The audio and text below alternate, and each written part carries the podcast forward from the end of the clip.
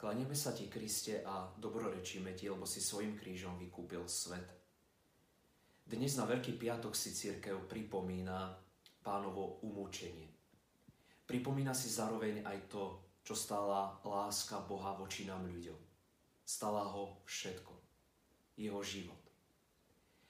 Dnes na Veľký piatok si církev zároveň pripomína aj to, že sme povolaní, aby sme boli účastní na jedinej Kristovej obeti, ktorá sa udeja, udeje a deje na kríži. A to vo chvíli, keď sa slávi Sveta Omša. Obetný stôl, oltár, na ktorom sa prináša Eucharistia, je v tej chvíli pre nás, katolíkov, s prítomnením obety kríža. Dnes, keď církev počas Veľkého piatku číta pašie podľa svätého Jána v liturgii, tak okrem iného si môžeme všimnúť aj poznámku o tom, ako si rímske vojaci delili Ježišové šaty. Zároveň je tu aj poznámka o tzv. nezošívanom Ježišovom spodnom odeve, ktorý si vojaci neroztrhli medzi seba, ale si ho losom rozdelili.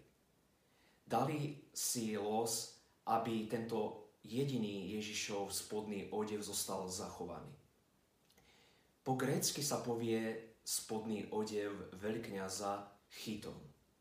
A práve toto isté slovičko chytón je v Janovom evanieliu práve pri tomto Ježišovom spodnom odeve spomenuté. Nie je to náhoda. Nie je to len tak.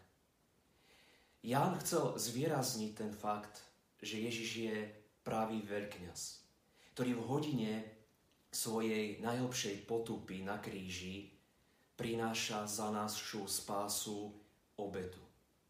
Ježiš vykonáva svoju veľkňazskú dôstojnosť. A práve tým, že ju prináša túto jedinú obetu, je vlastne tým, ktorý nám otvára nebo.